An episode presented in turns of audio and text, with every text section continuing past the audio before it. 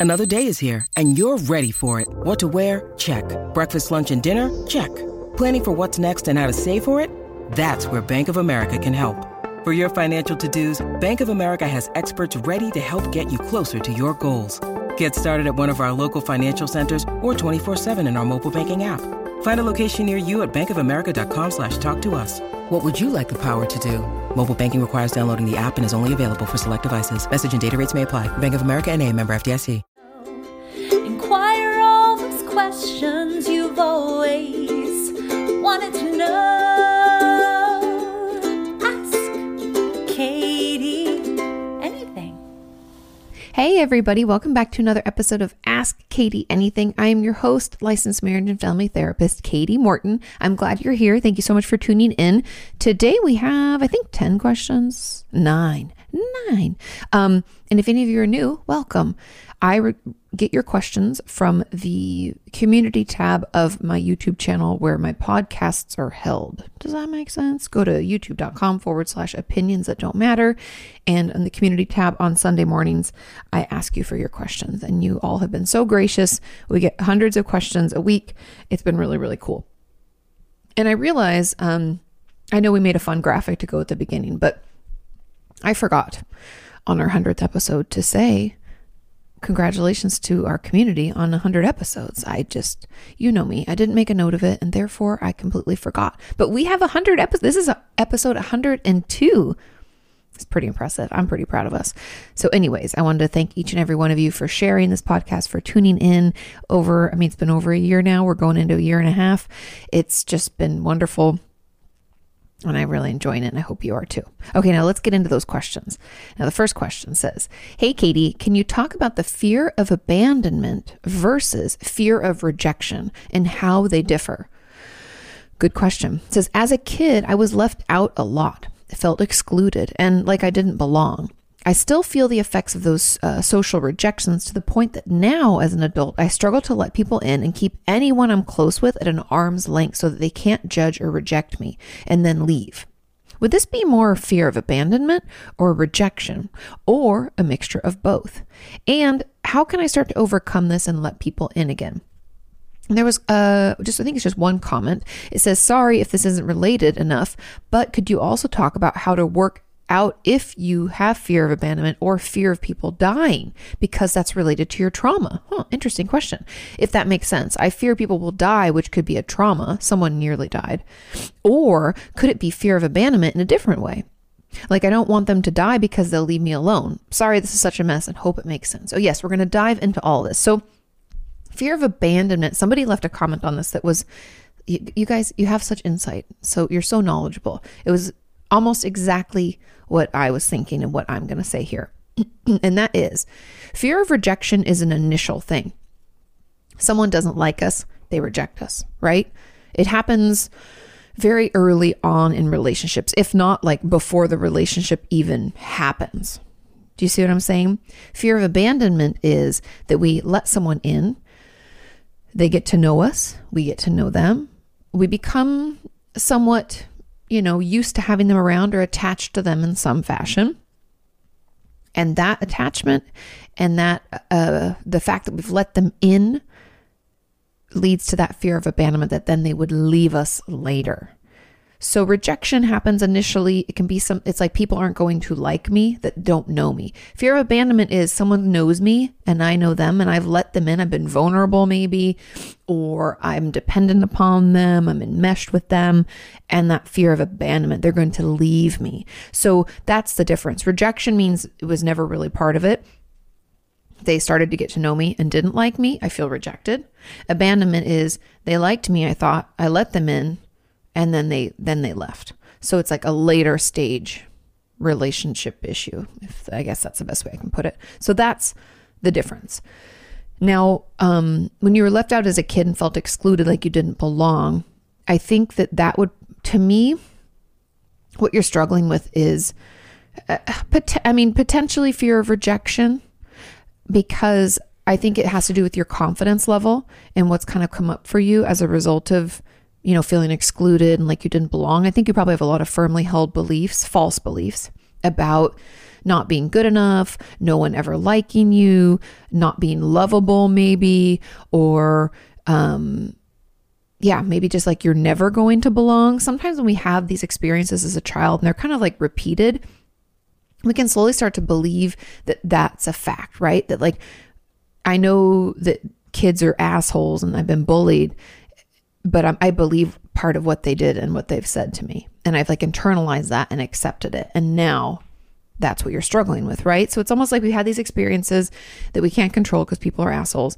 But instead of having other experiences later on in life where we've been able to like disprove those ones, we haven't. We've kept people at arm's length and without realizing it, because we were doing that to protect ourselves, we've actually prevented ourselves from having any experiences to help us move past it, to prove to our brain that we are in fact someone people want to be around.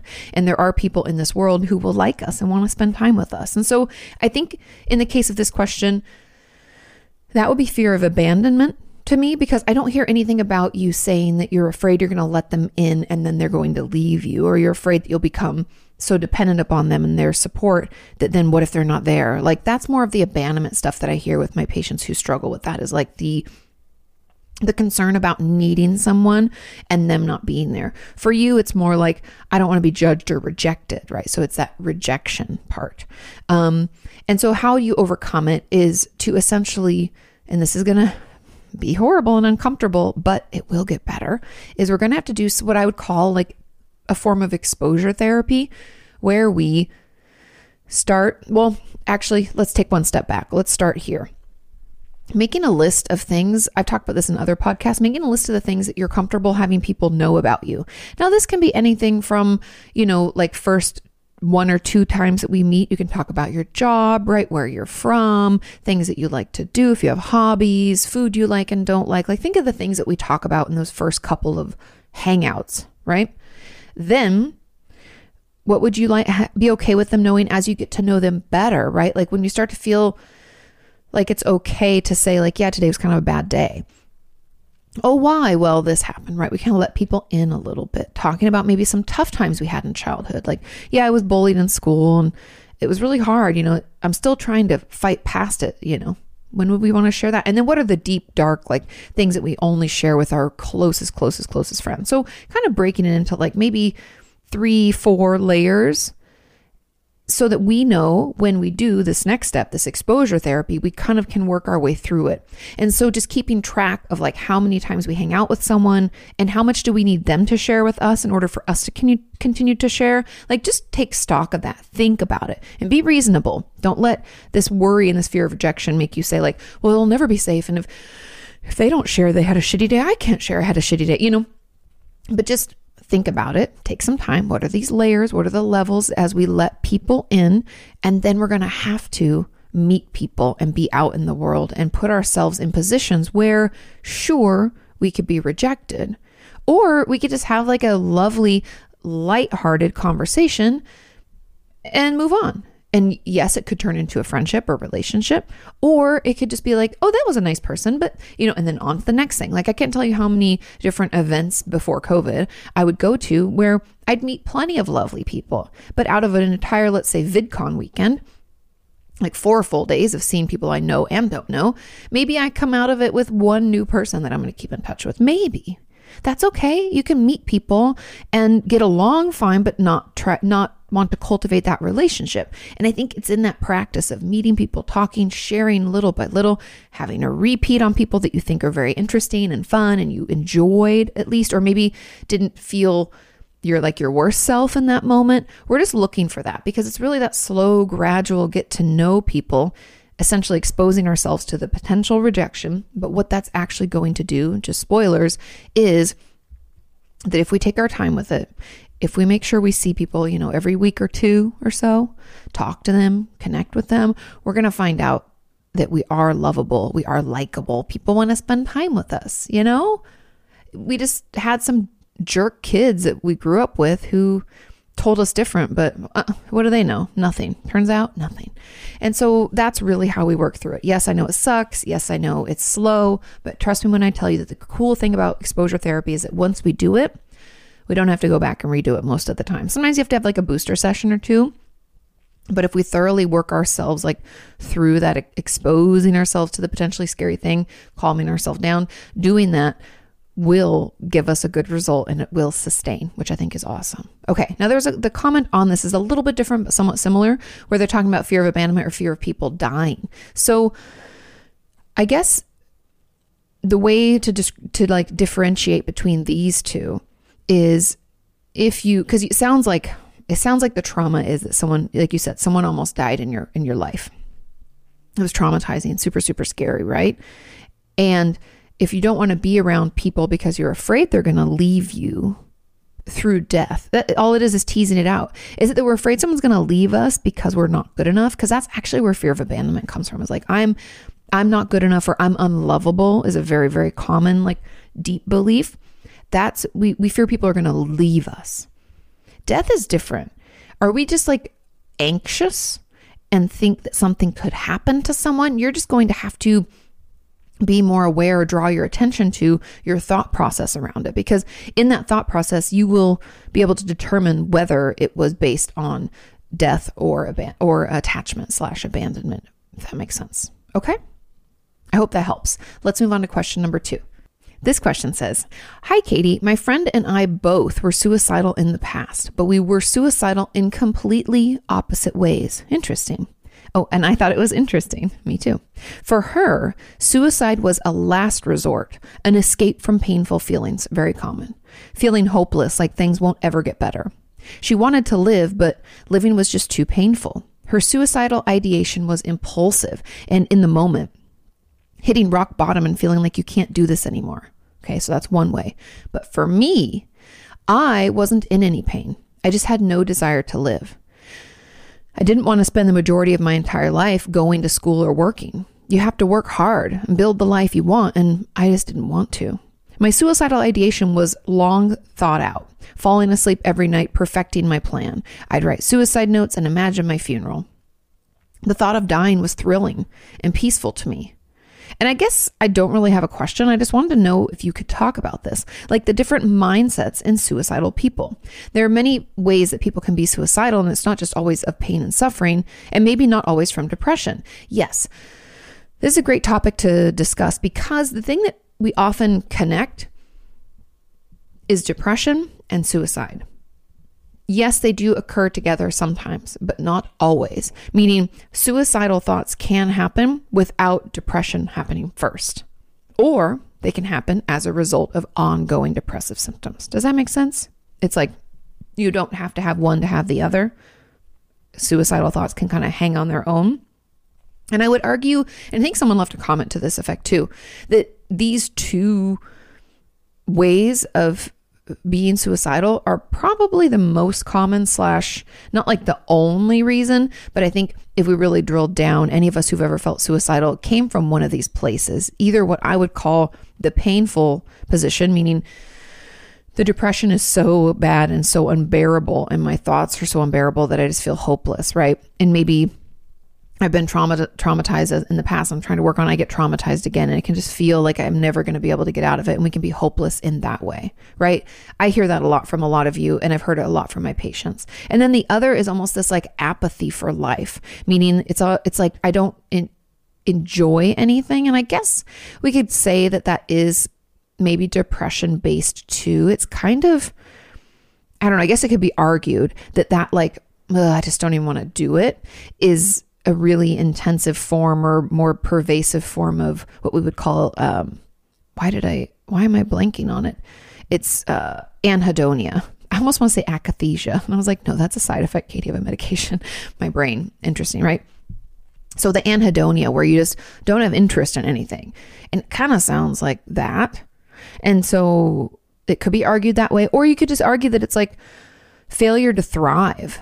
Like the, uh, they use failure to thrive as a way to describe children who are maybe born prematurely or have some issues and just do not survive. They don't make it because they don't. It's they just don't have the energy or the ability, right? But I, I've used it and I've heard it used when it comes to mental illness when we just don't have the oomph to work through it. It's like we're kind of apathetic. Just I'm too uh, just too tired to even care, right? And so I think that that again, I'm just I'm thinking it out with you. I'm talking it out with you that I think it could come from both of those places. Maybe it is depression and we just don't think of it that way because we don't always talk about anhedonia or the the lack of interest all the time and it it revealing itself in this way, but I could see that. Or it could just be this like failure to thrive, this lack of desire to live. It's a very kind of passive. I would call that, even though I know probably have a plan and stuff like that, but I would call it more of a passive suicidal plan, meaning it's it's not like pain ridden and and impulsive. It's more like I think this is just what's going to happen, right? And so, anyways, I think those are both very common. I think those are probably the two that I hear the most. If there are others, feel free to leave them in the comments. If I'm missing something or forgetting something, you know me, I'm always uh, willing to learn from each and every one of you. And so, I think um, I think that's really all I have to say is re- in regards to it. I think sometimes it comes out of hopelessness and sometimes it comes out of like apathy.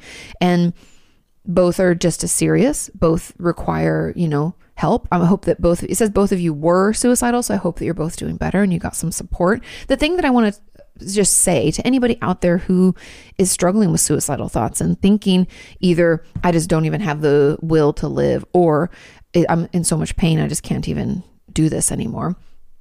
Wherever your suicidal thoughts come from, please reach out for professional help. And the reason I say that is because your suicidal thoughts or your depression are completely snuffing out any hope for the future, any positive thoughts, even just the smallest, like, I got a good night's sleep last night, like any of those things or I don't have a headache today. Amazing, right? Small positives in your life are being snuffed out by that. And there are so many ways that we can make it better, whether that's through medication, whether that's through behavioral changes. Like, I swear to God, if you can just get some sun on your face today and take a shower, eat a full meal, like a real meal with like protein, uh, f- fruit or veggies, and a carbohydrate, like if you can do that, I swear to God, you're going to feel so much better. Also, drinking water. Like, there are so many smaller things that I would encourage you to do along with reaching out and seeing a professional because it can and will get better. I know it tells you that that's not possible and that you're in this black hole. And I know if you're really suffering, you're like, Kati, what the fuck do you know? Don't try to tell me how to feel better. I'm not trying to tell you how to feel better. I'm just telling you that there is hope and that it can get better. And sometimes we just need a little push in the right direction. And if I can be that little push for you, I'm happy to do it. So maybe just hop in in the shower, do a full body shakeout, order a meal or go have some food, and see if you can make an appointment to see someone because it, it does get better, okay? Now, there was a comment on this and it said, My question is, why do people assume that, on, that the only Oh, okay, I see. So, my question is why do people assume that only with the fact that you ask a person if you're suicidal, then the suicidal person will all of a sudden open up and tell you, Yes, I am? I don't think we assume people will open up and tell us. How about if this person doesn't say anything or denies it because he or she wants to go through with it? Happens all the time. No matter what, even if there's no depression or mental illness present. How about that person who's really determined to end his or her life? I'm not saying it's wrong to ask a person if they're thinking to, about ending it all, but there must be people like that out there. What are your thoughts? I wonder about this a lot. Thanks. Um, it's very common for people to not want to open up. Now, as a therapist, I, I always ask. I ask from the beginning, from my intake, and I ask periodically throughout, especially if I know there are suicidal thoughts. But a lot of times I have patients forever. I'll see them for years. They're like, nope, never been suicidal. Nope, that's just not part of, you know, my profile essentially. Um, but I still ask every so often, you know, had any suicidal thoughts? As a therapist, it's important that we do check ins because you just don't know what sometimes what's going on beneath the surface, right? And yes, some people lie. No, I'm not and because they want to go through with it. I've had patients, you know, tell me about instances like that in the past. I haven't, thank God, knock on wood, I haven't had it happen to me with my patients where they, you know, lied and then attempted to take their life. Thank God, because it's scary. And I, you know, I want, I want to keep my patients safe and I want to be there for them. And for them, if they're not letting me do that, that's, that's a scary place for me and for them. Um, so anyway, uh, the reason that it's important that we ask is because sometimes, and I find this is more common more often than not, sometimes people do want to tell you.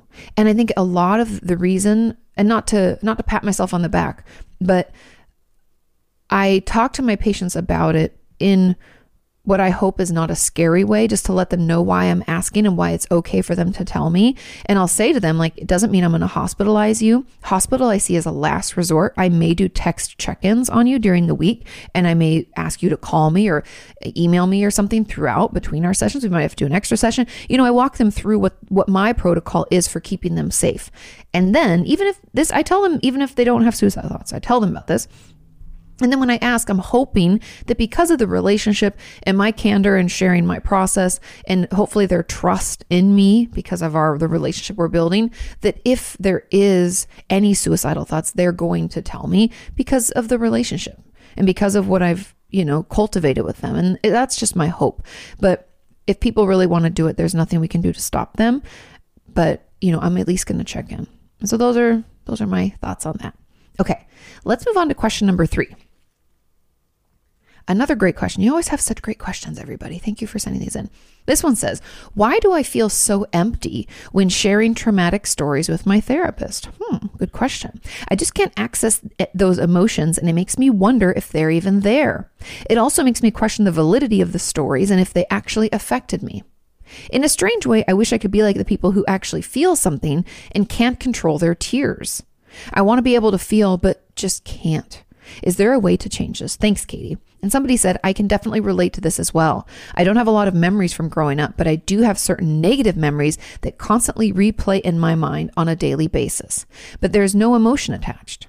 I'm wondering if maybe it could be similar to OCD or anxiety, or maybe some sort of uh, pre exist or re experiencing or emotionless flashback, if that exists. Um, okay.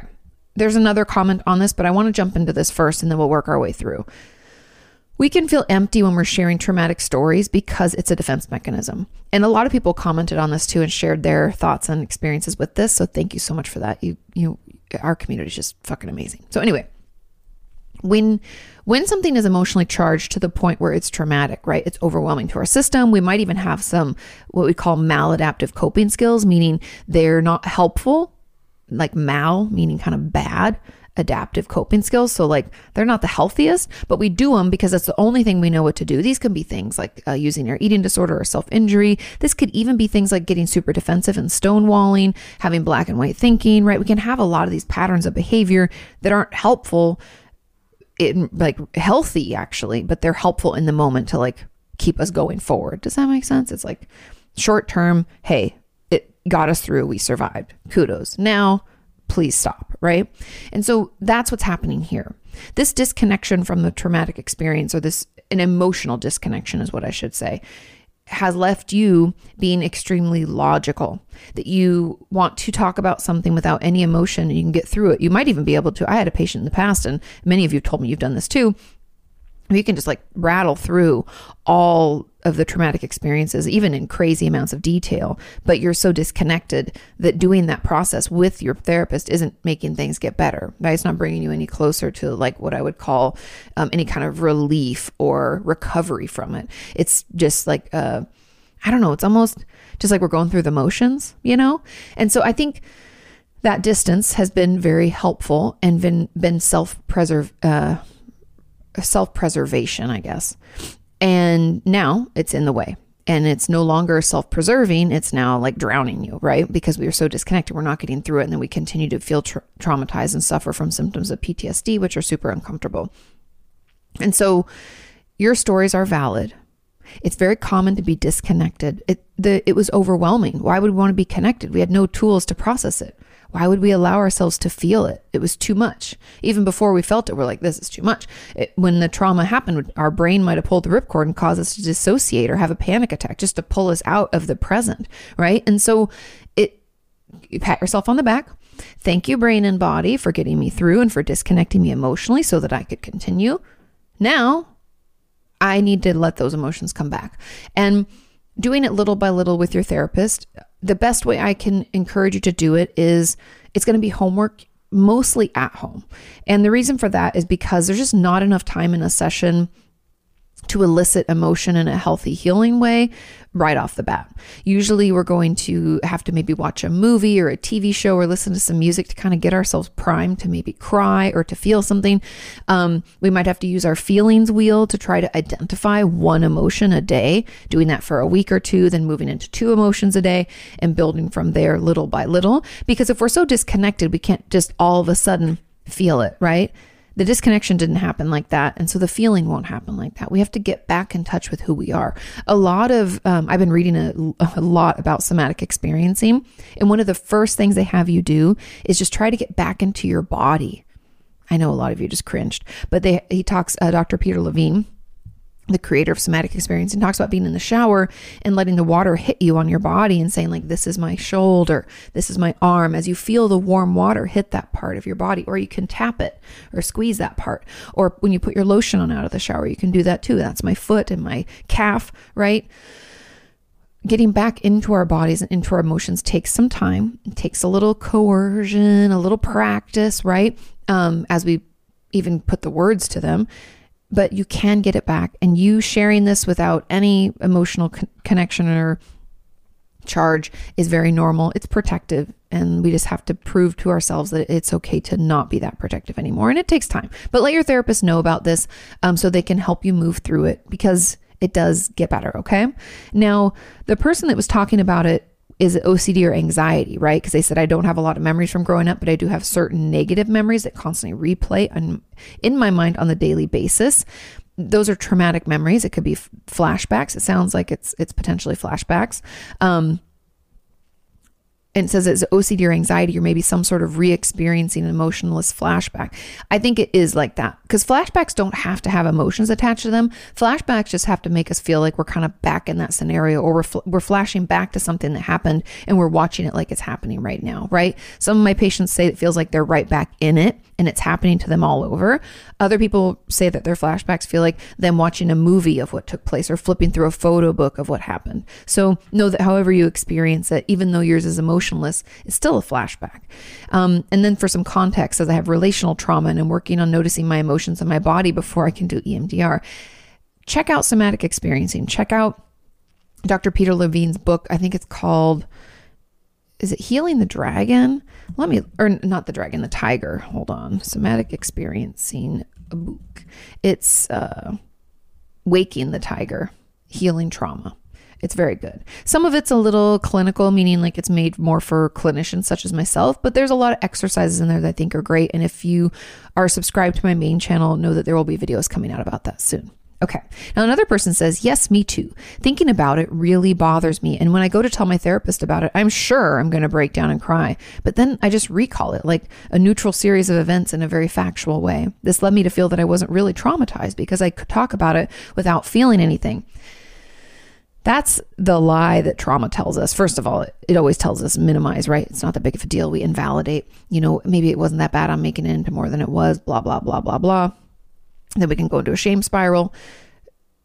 Being not being traumatized doesn't mean we can talk about a shitty event and not feel anything.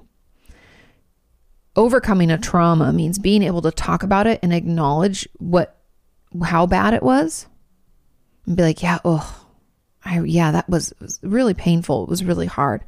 But I'm okay today. That's it. It's not not feeling anything. It's feeling but knowing that it's in the past and it's okay and the feelings of it don't impair our ability to function, right?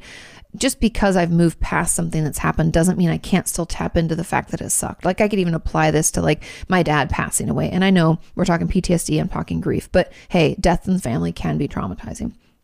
So let's say I'm talking about that.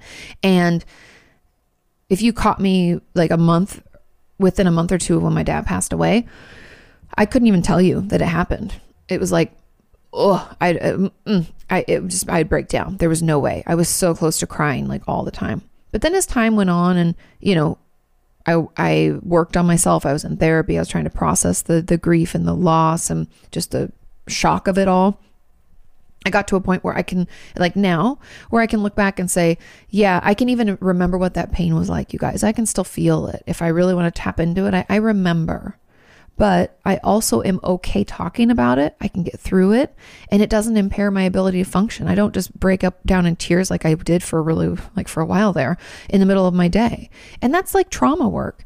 It's not like we're going to forget that the trauma happened. It's that we're able to talk through it. We can acknowledge the feelings that were there. We remember what it felt like, but we don't feel it in that strong of a way now. Okay? I hope I know I went on a rabbit down a rabbit hole there, but like it's not fe- that we're not feeling anything. Okay? Um and then the person says, you know, it led them to thinking they weren't really traumatized, right? But on the other hand, I do experience intense triggers. Is this a defense mechanism or is there any case in which being able to talk about it could just mean that it wasn't traumatic and we've healed from it. Thank you. I hope that that what I just said kind of answers that for you. But I think it's a defense mechanism. I think we're, you know, shutting it down in a way to protect ourselves from the emotions. And so, yeah. Okay. I think I answered that. Let's move on to question number four. It says, Hi, Kati. Are therapists supposed to hide their emotions in response to a story shared? Hmm. As in, remain calm, soothing, or neutral. Recently, I shared with my sister how my therapist shows her anger in session as a response to stories I shared. She told me that she thought that they weren't supposed to, and that it would be uncomfortable for her. It's not too big of an issue for me because when I find that it gets too much, I'm able to voice it out. But my therapist said that sometimes she reacts strongly because she wants to show me that certain things aren't okay. So, is this a way for her to teach me things, or is it simply inappropriate? It's a mix. Now we we are in some well, okay, let's not to get too nerdy, but if you get into the history of psychotherapy and go into like Freud, who they think is like, you know, the grandfather of psychotherapy or psychology as a whole, right? All of his research and stuff was wrong. I don't know if anybody knows that, but all of Freud's research has been proven to be false. So just keep that in mind. But it was a good place to start. And one of the things that he would do was, uh, I forget that it's like psycho, and I think he did psychoanalysis. I think he's the father of psychoanalysis. Anyway, it doesn't matter because psychoanalysis isn't really utilized fully anymore because it's really, really, really, really, really long term, like years and years. And it's super expensive and time consuming. It's not, and it doesn't render very good results. So, long story short, one of the things that they taught people back in the day, in like, let's say the 50s, I think, I'd have to look in my notes of when psychoanalysis was so popular. It's not important. Nobody cares. But one of the things we were supposed to do as therapists is you were supposed to not, you're supposed to be a blank slate, meaning you don't show any emotion, any body language that would indicate you're feeling one way or another, like not clenching your fists or even making your jaw tight. You're supposed to be a blank slate so that your patient feels free to go through whatever range of emotions they have and experience it however they need to without you putting your stuff into the room, if that makes sense. Now, as things have moved forward and we go into kind of more recent research and more, uh, I don't know, it, just newer forms of therapy, right? Because most therapists don't just do one form of therapy, we pick and choose from different forms. You're going to get a variety. And here's why newer therapies are uh, I mean, not newer, but just like past Freud in general, there are a lot of therapies that utilize the therapeutic relationship in a way to help patients move forward. Now, that could mean that I share some stuff about myself, doing what we call, you know, therapeutic disclosures, where I share about my own life, like I shared with you about my dad passing away and my own process. I might share that as a way to not only build our relationship, but also to help you know that I, in some way, have had a similar experience and to kind of validate and help maybe you acknowledge some parts of what you're going through. It's used as a therapeutic tool, long story short. So there's that. Some therapists do a lot of role play and things like they'll have you put, uh, do the empty chair technique where you put like someone in your family in the empty chair and you talk to them. And this can be a way to like connect with those who've passed away. It could also be a way to maybe finally tell your narcissistic father what you really think about him, right? We could be used in a lot of different ways. And so we'll use different techniques as ways to help you understand what emotions are okay, uh, express those emotions healthfully in a safe environment. And I could see, and I say all of that, all that whole preamble to let you know that yes, some therapists are going to express emotion for you in session so that you know that it's okay. Just like your therapist is saying, she says she's doing it so that you, um, you're, uh, she reacts strongly because she wants to show you certain things aren't okay. Yeah, like how that person treated you isn't okay. I personally do respond that way with my patients. Like if I had a patient tell me about abuse they sustained in childhood, I would say that, you know, what an asshole. That's really horrible and painful. And, you know, fuck that guy kind of thing.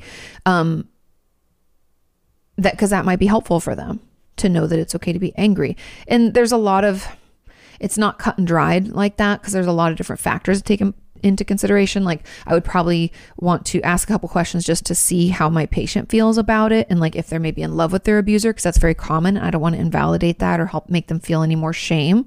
And so I wouldn't maybe respond in a very aggressive manner, but I may express some anger, frustration, excitement. I find excitement to be really difficult for people as well. And that's one thing that I will show in session. Like one of my patients, when she graduated from college, she like struggled to be proud and excited. And so I showed her what I was feeling. And it was a, a really healthy way for her to maybe acknowledge that she did kind of feel that, but that feeling was scary. And then we dug into why that was. And well, then something bad's going to happen because every time I felt excited in my life, if something bad's happened, you know. Anyway, so I think that we can use that definitely as a therapeutic tool. So, long story short, it is definitely not inappropriate, but it should have some therapeutic value. And also, just as always, everyone's going to be different. Some people might not want their therapist to show any emotion. They might want more of that blank slate, that kind of what I would call older school type of therapy technique. It's not that it's old school and debunked and isn't effective. It's just a different way of doing therapy. And every therapist is going to be different. And so I love that you can communicate it and voice it to your therapist, whether you want it or not, or stop doing that, or yes, it's helpful. That's what's really important. And if you find a therapist, I mean, therapy is just like any other relationship. Like if it's not working out and you just don't feel like you like the way they interact with you, it's okay to find someone else too. Okay. And there was a comment on this and it says, yes. And if they say something like, that's not okay when you share what someone said to you, or how they manipulated you? Is the therapist genuinely angry as she appears or just overdoing it to show me that it's really not okay and I should maybe feel angry or at least feel something about it? I would assume your therapist is genuinely angry. I know it's a different type of relationship and it's it's strange. We might be more I might show an emotion more outwardly than maybe I would normally. Does that make sense? Like I might be frustrated and be like, and I'll stomp my foot or something and that would be the end of it. But if I was talking with a patient about it, I might describe it more vocally so they know kind of what I'm experiencing. Do you know what I mean? Like I feel the muscles tense and I want to stomp my foot. that son of a bitch, right? Like, and cussing always makes me feel better when I'm really mad. Like I might walk them through that. And so it might be more, not overdoing it, but more descriptive or more visible than it might be if it wasn't done in the in a therapy session. Does that make sense? But I believe that if a therapist does express some kind of feeling that they're genuinely feeling it. And they're allowing themselves to express it because it's helpful they think it might be helpful for you. Okay? Let's move on to question number five. This question says hi Kati. How do you deal with a traumatic sexual experience that wasn't rape or abuse Years ago, my last relationship ended after my at the time boyfriend was sleeping with me and breaking up right afterwards, like literally right after finishing. He admitted that he only used me for sex, but since I gave my consent, I don't believe it's right to call it rape or abuse. Neither do I. Ever since, I'm terrified of intimacy and avoid it at all costs. That makes sense. The few times I've had sex since, I completely dissociated and felt miserable afterwards. Now, the comments on this question were kind of interesting to me and and I agree that it was not rape or abuse um although it could have been abusive if he had coerced you or manipulated you into having sex with him. Now, I don't have any details to that effect here. So just the fact that he was essentially a shitty boyfriend that was using you doesn't constitute, you know, rape or abuse necessarily. I'd have to have a little bit more information before we try to make that decision. But at the end of the day, it doesn't really matter. What matters is your response to it and how you felt about it. And it's very common when we experience pain, right? Because this, you know, he was a dickwad and he used you, and that feeling afterwards had to be horrible because, especially if you loved him or maybe thought he was the one, right? We dream a dream of what our relationship could be when we're in them and then for it to end so abruptly, boom, is is horrible and it can be really hard and the grief and the pain and even the shame because you f- feeling used and maybe I'm the problem, blah blah blah. All the shit talking we do to ourselves during a breakup is going to be hard. And because of all that, I think that's why you're avoiding intimacy at all costs because you're like, well, intimacy led to that experience and that was fucking terrible. And so of course you're going to want to avoid it. But if we get into therapy and we start processing maybe some of the things that we learned from that relationship, some of the red flags maybe we didn't notice right away, and most importantly, noticing our self talk about ourselves in relationships and in our world, if we can build up a more confident, a more self assured us, I think we can, will feel so much better. I know obviously easier said than done. It's going to take some time, but I don't think we need to call it rape or abuse. Like I said, I'd need more information, but I don't think we'd have to call it either of those things for you to feel the way you feel. We don't, again, it's kind of that judgment that we have around like, what's a trauma? It has to be this big T trauma. Something must happen to me, or I don't have a right to feel how I feel. And I'm here to tell you that this guy was a dickwad, and that's what I would just focus on. This guy's an asshole and a bad person. That's all that had to happen for me to feel the way I feel. I was used, and I'm hurt by that, and I'm trying to process through it. And that's really where we're at. And you can process through it. You can go on to have healthy, happy, loving relationships with, you know, healthy sex life and intimacy, and you feel okay. It just is going to take a little bit of time to heal from that wound. What happened to you was horrible. We have, you know, loss of relationships is hard. And it's definitely, you know, it could definitely be constitute a little t trauma. Now, when I say little t, does that mean it's like you know, not as big of a deal. No, I'm just telling you that we don't have to pretend it, it has to have a certain name or has to be this this level to affect us. A little T trauma is just as painful as a big T trauma. We have every right to get help and support as we work through it and heal from what happened. Okay. Moving on to question number 6. This question says, what changes do you think could be made to adult psych wards for treatment to be more effective and for a better experience? Oh my God, I got the list is endless. I know that sometimes I need the extra support, but my times at the psych ward in the past have been extremely traumatic, and now I can't ever see myself going back voluntarily. I came out of the hospital worse than when I went in, and I did everything I was supposed to do because I wanted to get out as soon as possible. It felt like jail. I hear that a lot. And you guys know how much I hate psych wards for that. If you're just listening, I just put my chapstick on. That's why you heard this snap. Um, I don't like hospitalizations in psych wards for this very reason. Now, I think the changes that need to be made are there needs to be levels. And the thing, so Unfortunately, but fortunately, I've worked in hospitals. I worked in multiple hospitals. I used to work for uh, this chain of hospitals called Prime Healthcare. They owned a bunch of hospitals in uh, Southern California and other parts of uh, the states. Anyway, it's a huge like conglomerate of hospitals. And the problem is that there's just one psych ward.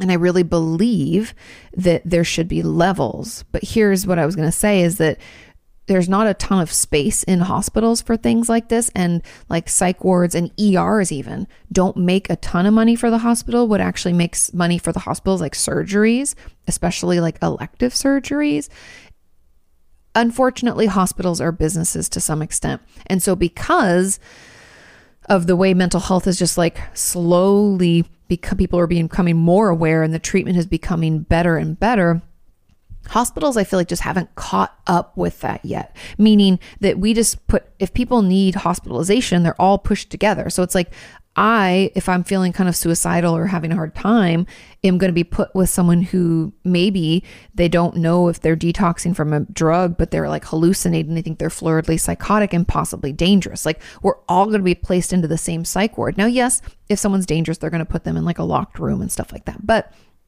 I'm just telling you that like everybody goes into the same bucket. And I can't tell you how many of my eating disorder patients have had to be hospitalized and they're put in the psych ward. And it's more like they just had these passive suicidal thoughts and needed or needed help with like, you know, be, eating more regular. I don't even know. There's all sorts of reasons we could go to the hospital. I had a patient who felt himself going into mania and out of safety because he's had other instances where he had done some things that put him in high risk for injury. Um, his mom was like, I want to put him in the hospital. And so she did. And I don't like he was in there with people, you know, it's like he should be there with people who are do, dealing with similar things. Like I feel like there just needs to be levels because like psychosis is one thing that's happening and people do need safe and secure help. But then below that, there might be like more of the suicidal patients and people who are having a hard time that way. Then there might be like drug detox or or things that we think might be related to you know some kind of substance. And then maybe there's, you know, I feel like it just we need to have some levels. And what that necessarily would look like might just be like breaking psych wards into chunks, but I, I, can tell you this there are not enough beds already in hospitals. I can't imagine them wanting to add more, but I would love it if we had like a whole floor that was all a psych ward and having a bunch of different rooms. And then there'd be different activities and different levels of things that you can do for groups. Because one thing working in the hospitals that I recognized and I realized really quickly is because of the differing levels of functionality, I couldn't get much accomplished in groups. And then my patients who were higher functioning, just needing a little extra support for a few days, found the groups to be just completely useless.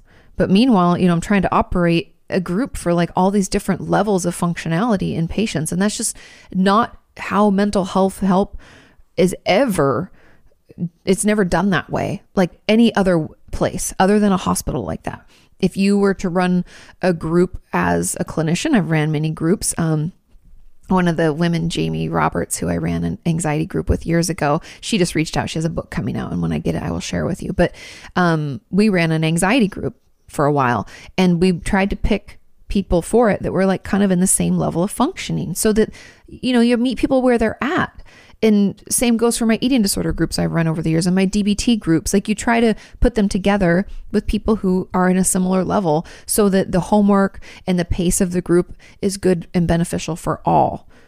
Otherwise, it's like, you know, it'd be like um in a hospital you coming in for a sprained ankle are getting the same amount of care as someone who has come in because they broke their back right? It just doesn't make any sense. And some for some reason mental health care just has not caught up to physical health care and the ways that we now know we need to treat it.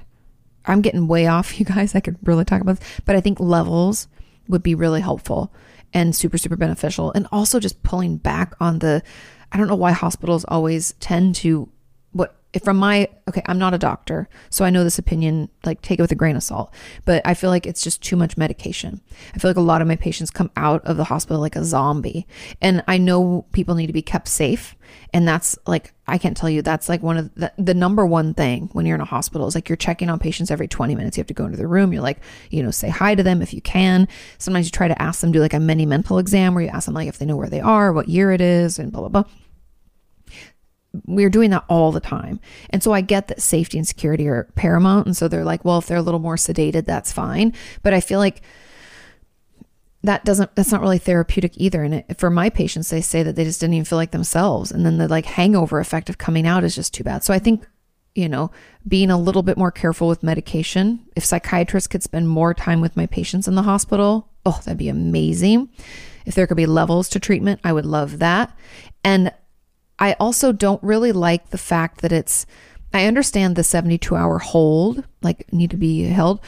I don't think there should be like this minimum. I feel like the law should be changed where lean on the staff and assessments that we could offer and then people can leave. Like I think that feeling like a jail is part of the traumatizing component of it. And also enough with the white walls. Can we like get a little color in a hospital here and there? One hospital I was in had like teal walls. That was kind of better ish. But anyway, those are just some of my thoughts. I could clearly talk about this forever.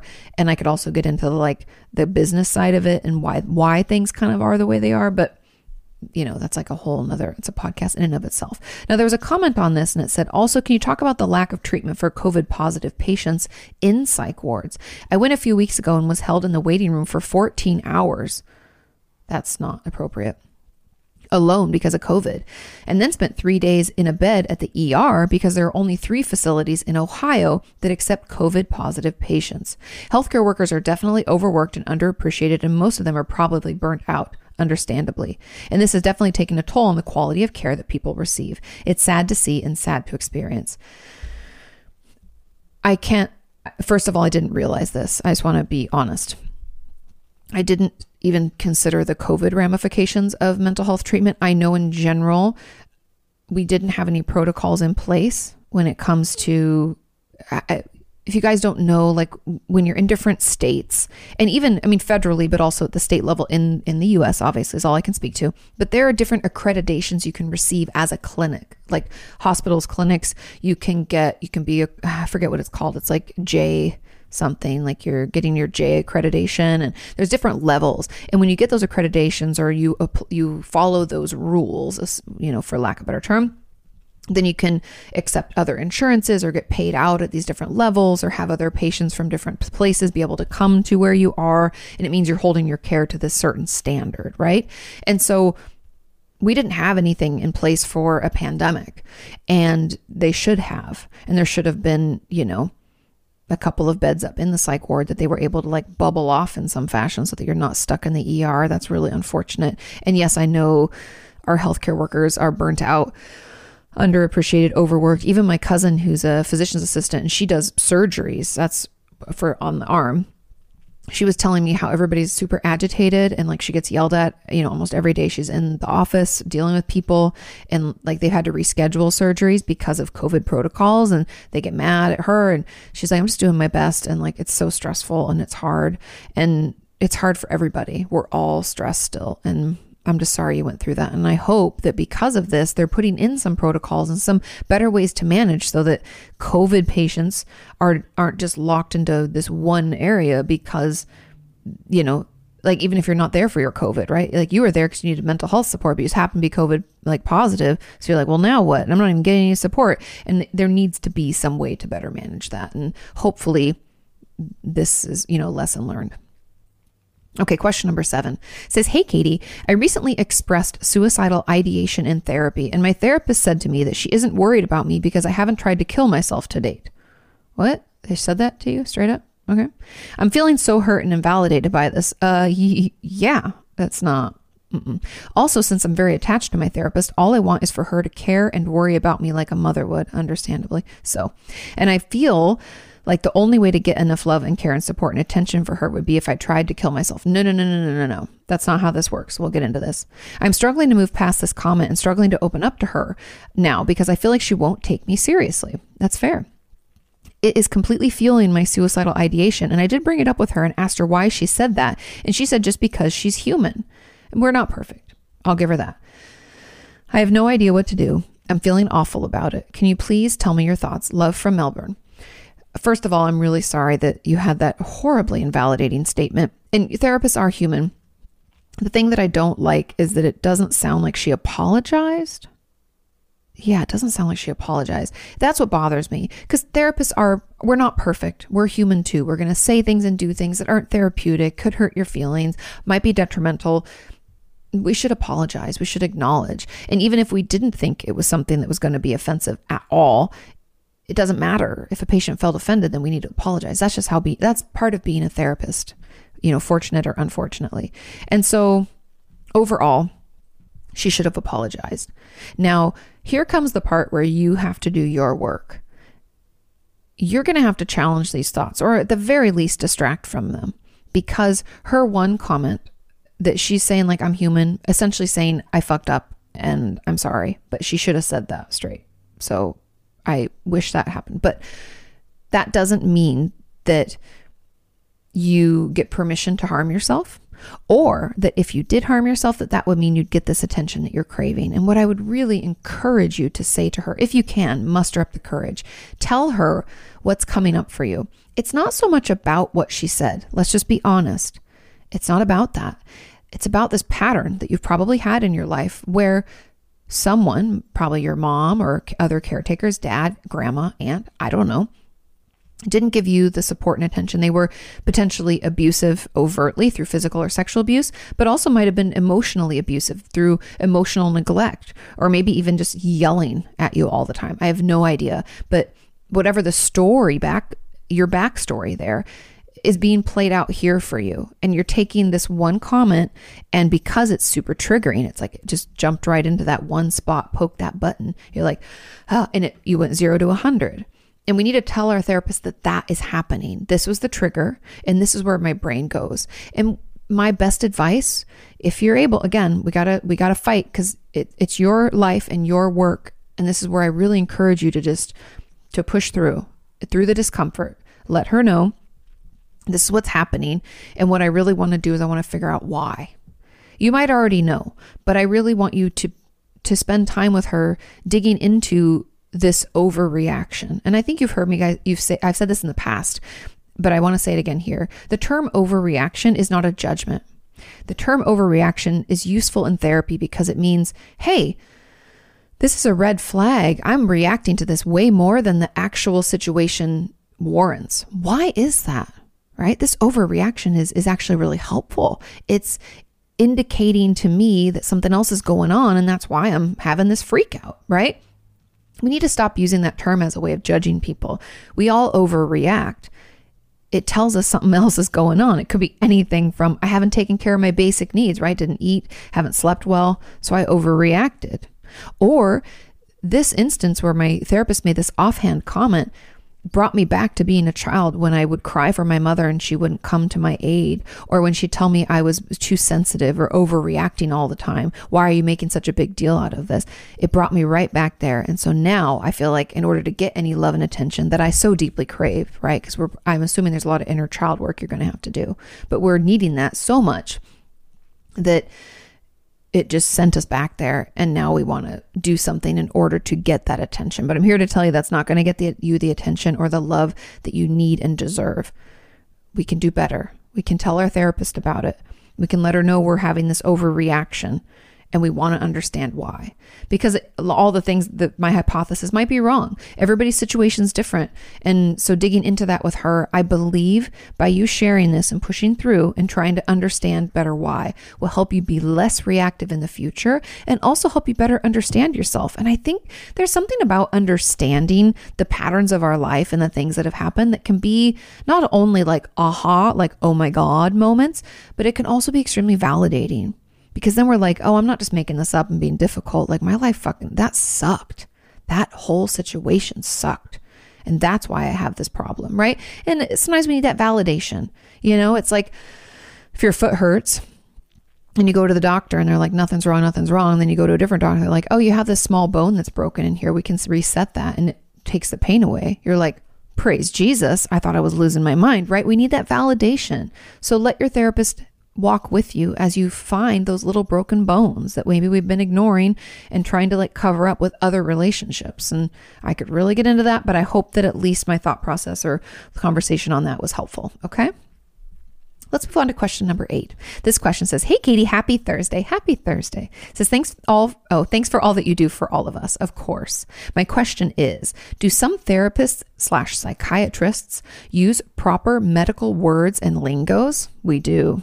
I don't do it with my patients, but I do it with other therapists and psychiatrists or psychologists. It says my therapist has told her a few times that I don't know the logical definitions to those proper medical words and lingos. I don't know if I should call it medical words and lingos. I know what you mean though. It's like using proper terminology and you don't it's like words you don't know what they mean because it's like what what what my editor tells me when I write my book sometimes like that's an insider baseball word. Find a different way to say it. So, thank you Dan. That's very helpful. And that's what you mean by this, is medical words and lingos. Insider baseball says, and I've told her it, oh, I've told her that it confuses me and I get frustrated at times, but not always. But I still don't understand the logical meanings when I look up the words on my dictionary app that I have on my phone, because you're not supposed to have to do that. My question is to you Do you use lingo like some therapists and psychiatrists use? Have a wonderful week, Kati. Of course, you have a wonderful week too. No, I do not. Um, as much as I can help it, I I pride myself in taking very complicated terms and uh, subjects and breaking them down in such a way that it's digestible for the average Joe Schmo.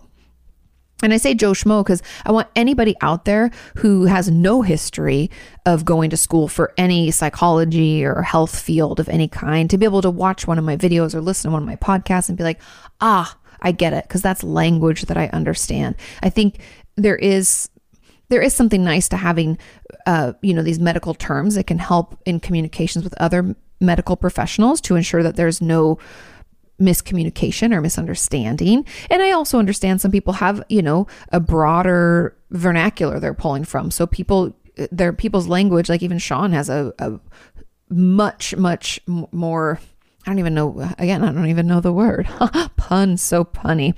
Um, but he just Sean has a, a better grasp on the English language. I feel and his lang. I feel like the words that he knows and utilizes regularly are like above me, right? It's like, sure, I don't get that. And so I try with the work that I do and even with my patients, I try to use language that is in the middle so that almost everybody can understand it. And if someone has a question, I can explain it in an even simpler manner because we're especially when it comes to health content, it can be really confusing. Like there I never took anatomy and physiology because that's when I realized I wasn't going to become a psychiatrist. Don't know if you guys know that. Uh, saw the syllabus, sat in one class, and was like, absolutely not. Can't make it. So, some of us have taken A&P and we know all the veins and the tendons and the muscles and the bones and the names of everything, and we can talk about it. Or, like when it comes to mental health, some people can talk about all the different parts of the brain and why it lights certain things up it might not be helpful if we don't have the context and I don't even know what, you know, the hippocampus, what the fuck does that mean, right? You can't use those terms. So I really shy away from that. The only time I use that is when I'm talking to other mental health, you know, clinicians, whether it's a psychiatrist, psychologist, other social workers or therapists. I only use that lingo when I know that I'm talking to another professional. Other than that, I always with my patients use just like basic English terms. And I always tell them if something doesn't make sense, ask me because sometimes I'll think that a word is like a normal com like this is a common term. Uh, come to find out it's really not, you know. And Sean's even caught me on some of those things when I'm filming videos. He's like, no one knows what that means, Kati. That's another therapist word. And I'm like, oh, so there are slip ups. We're not perfect, but I would encourage you to, I know you've already tried and your therapist has tried, but there's no shame when you're with your psychiatrist to say, I don't know what that word means. Could you explain that to me in common language? That's the word, that's the way I would phrase it. Explain it to me in common language. Because we can, as professionals, and all of you are professionals, and just hear me out here for a second, we can get so used to the acronyms and the terms that we use in our area of expertise. Even if you work in a fast food restaurant or a Starbucks, you're going to have terms you use. Like I, hey, I was a barista for many moons there's terms you use that other people wouldn't know because it's it's your specialty and you know the terms related to your work therapists, psychiatrists, psychologists, we're no different. And so we all have these expertise, but when we talk to someone else outside of that sphere, we cannot use those same words. And so it's okay to say to your psychiatrist, could you please put that in common terms? I've tried to Google it. I don't know what that means. Or if you feel okay and if she if she pushes back or forgets or isn't very open to that it's okay to write the tell her to write it down can you write down what that is and then take it to your therapist and have her kind of decode it or ask me you know um i'm sorry they're doing that i hate when people do that it not only does it personally not only do I feel stupid when stuff like that happens, but then I also feel like I'm not sure if it's correct because I can't fact check it because I don't know what it means. You know what I mean? I'm like, is that a right diagnosis? Is that a side effect? I don't even know what to do with that information. And it's so frustrating. So I'm very sorry that you're dealing with that.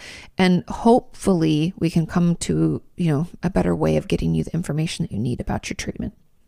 Okay, final question. Question number nine says, Hey, Kati, can you please talk a little bit about borderline personality disorder, otherwise known as BPD? I have suffered for many years. I think it's the most under, misunderstood mental illness. I agree. I have therapy weekly and I work hard, and I've also been in and out of the hospital over the years.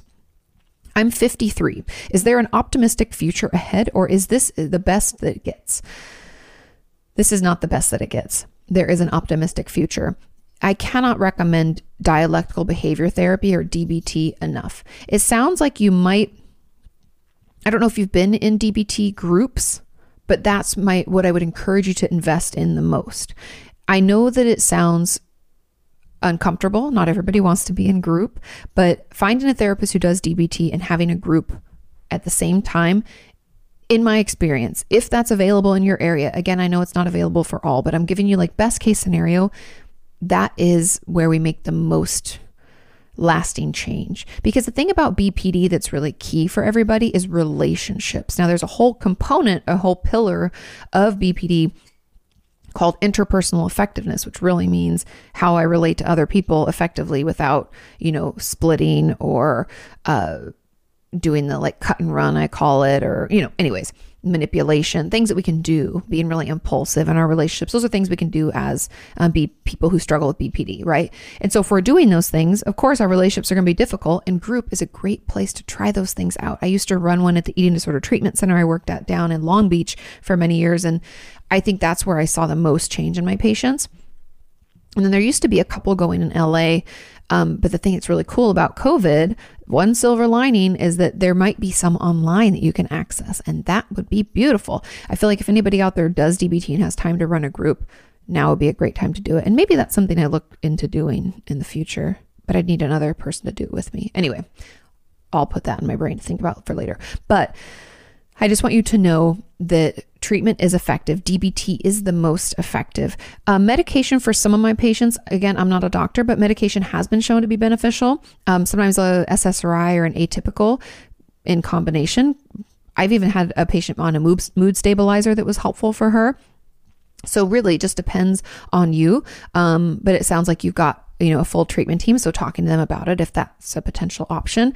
But dbt is really where it's at dialectical behavior therapy. And if you go to my amazon shop go to amazon.com forward slash shop forward slash kati morton you can see all of the dbt books that i utilize. There's a full on the green book it's mckay and someone else i'm forgetting the other person's name. But anyway it's the dialectical and behavior therapy workbook it's really really helpful. And the other ones like worksheets and stuff that i use with my patients a lot um, over the years. So but that green book i think would be really helpful.